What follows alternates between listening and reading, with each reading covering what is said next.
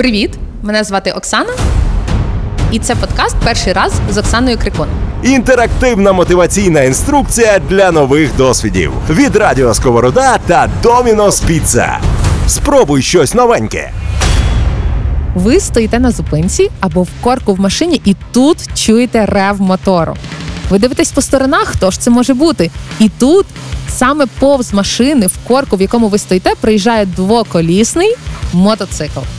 Водій в шоломі з захистом на колінах, спині, в джинсах і кедах, або шкірянці мчить по трасі і ловить кайф від вітру, який розвиває волосся. Що це? Це мотоцикл. Тож сьогодні ми поговоримо про навчання їзди на мотоциклі. Перший раз з Оксаною Крикун. Що це таке? Мотоцикл від латинського мотор, той, що приводить в рух, і грецького cyclos – колесо. Це двоколісний механічний транспортний засіб з боковим причепом або без нього, що відрізняється вертикальною посадкою водія. До мотоциклів прирівнюються класичні двоколісні мотоцикли, які ми всі з вами знаємо, моторолери, триколісні трицикли, до речі, дуже популярні в Італії, чотириколісні квадроцикли, снігоходи та інші механічні транспортні засоби, дозволена максимальна маса яких не перевищує 400 кілограмів. Я не знала про це. Окрім кількості коліс, мотоцикли також розрізняються за своєю конструкцією та розмірами. Серед них виділяють мопеди, мокійки, мають невеликий розмір двигуна, зазвичай до 50 кубічних сантиметрів. Моторолери або скутери це закритий кузовом двигун, розташований під сидінням водія та мають майданчики для ніг. І власне самі мотоцикли різних типів, такі як класичні, крузери, турери, спортивні, шосейні, кросові, ендуро, чопери. Загугліть. За призначенням мотоцикли поділяються на дорожні, септотранспортні і спортивні. За конструкцією, формою та компоновкою рами, двигуна та коліс, і відповідно за посадкою мотоцикліста, вони поділяються на такі основні групи: шосейно-дорожні, шосейно-спортивні, позашляхові, ендуро це моя окрема любов, кросові, гоночні і чоппери. Дорожні мотоцикли завдяки малим габаритам і масі, хорошій маневреності, високій прохідності і простоті в обслуговуванні використовуються для індивідуального пересування. Е, є також категорії спеціальних мотоциклів: це патрульні, ескортні, торгові тощо. Але це нас зазвичай не стосується. Мотивація. Моя мотивація спробувати. Я обожнюю водити машину. Я обожнюю їздити на велосипеді. Я люблю швидкість і взагалі мені подобається їхати. А ще мені страшенно подобається інстаграм-канал Red Bull і GoPro. І що сказати, одним із найкрутішого контенту, що я поки що бачила в світі, і що мені дико подобається, це є аеробатика, раллі і ендуро-гонки. Я подумала, що життя занадто коротке, щоб якщо є можливість не робити те, що хочеш, тому вирішила, що пора стати водієм категорії Д. На додачу я живу у Львові, тут неймовірно гарно і рукою подати до Карпат. Особливо, якщо ця рука лежить на кермі мотоцикла. І нарешті в Україні стали кращими дороги. Тож зірки зійшлись.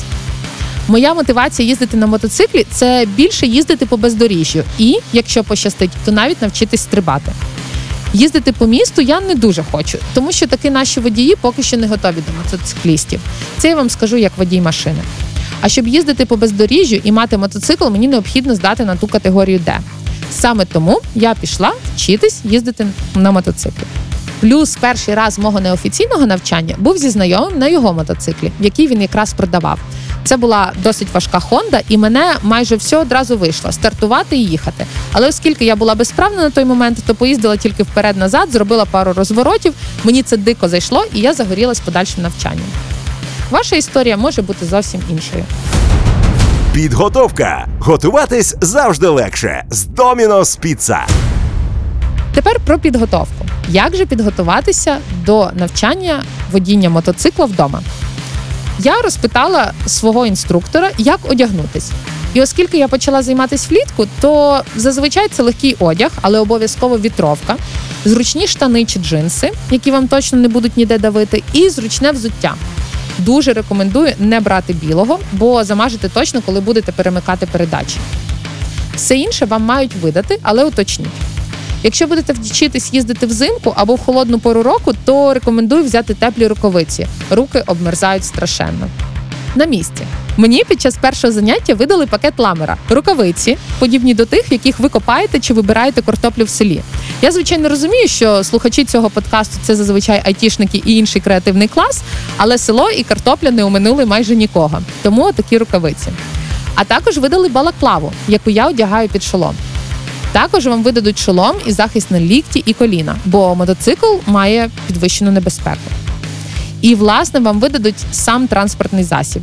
Я рекомендую кожен раз спробувати катати на новому мотоциклі, щоб зрозуміти, що вам підходить, оскільки мотоцикли будуть різнитися за висотою, важкістю і іншими параметрами. Факти.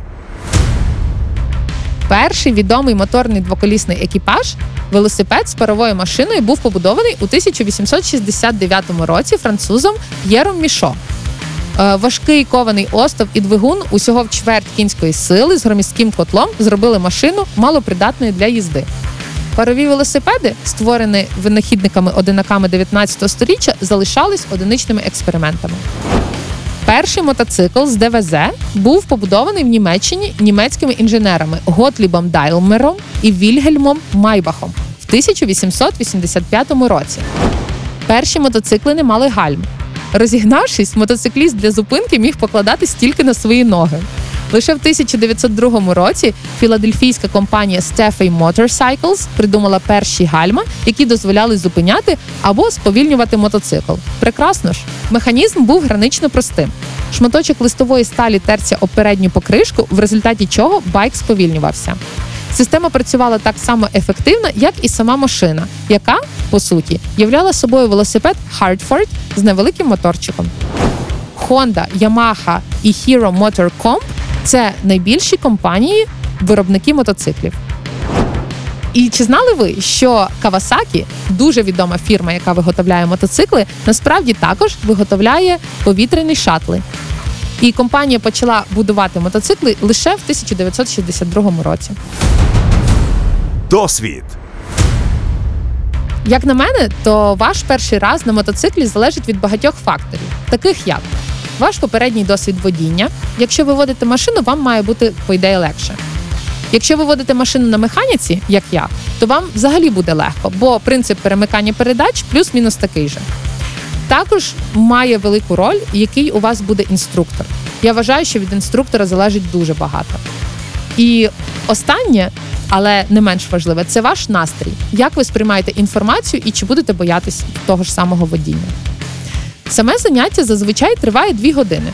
Я не знаю, можливо, є і по одній, але дві це досить комфортний час, щоб чомусь навчитися.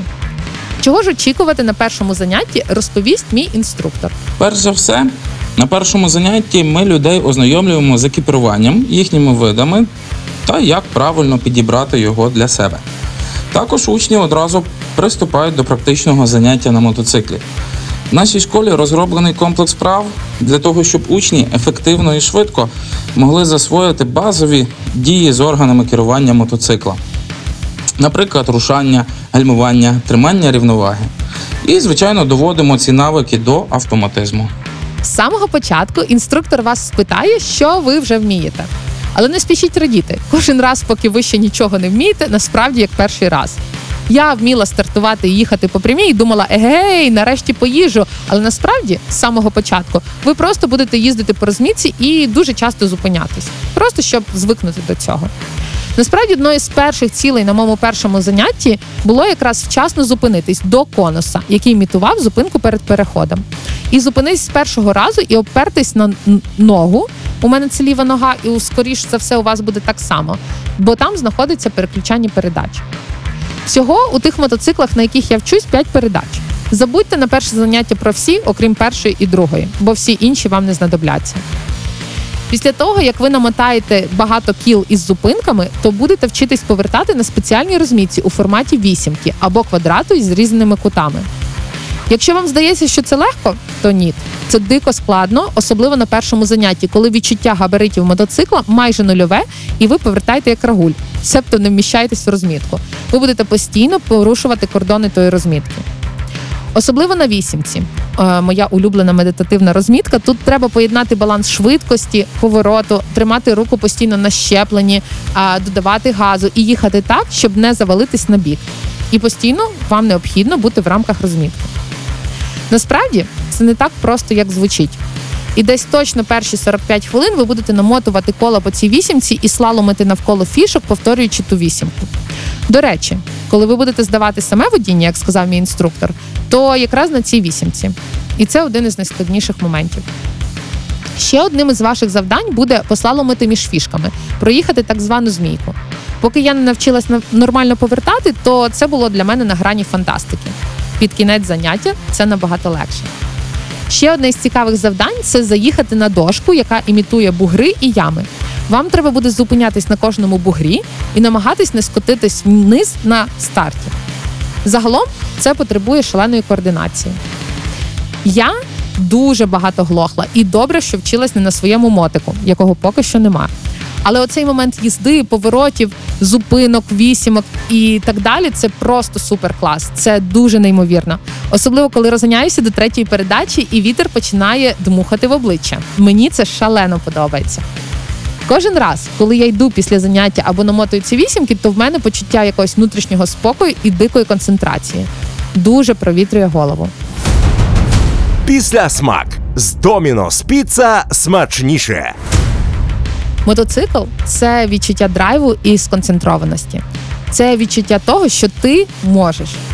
Передсмак того, що це одна із перших сходинок до їзди по Карпатах на своєму ендуро. Я просто в захваті. І так після кожного заняття. Кому рекомендую? Тому, хто давно хотів спробувати, а також тому, кого не влаштовує тільки їзда на машині і хочеться чогось нового. І тому, хто розуміє, що водіння мотоцикла це досить небезпечна штука. Кому не рекомендую? Тому, хто боїться таких ризиків їзди на мотоциклі. І тому, хто не впевнений у собі. Як на мене, на мотику впевненість у собі має бути 100%. Де спробувати і скільки коштує? Загалом існує дуже багато мотошкіл на будь-який смак. Я поки пішла в загальну, щоб навчитися, але є ще спеціалізовані мотошколи, наприклад, по ендуро чи по гоночних мотиках. Гугліть. Тут, на жаль, нічого не порекомендую.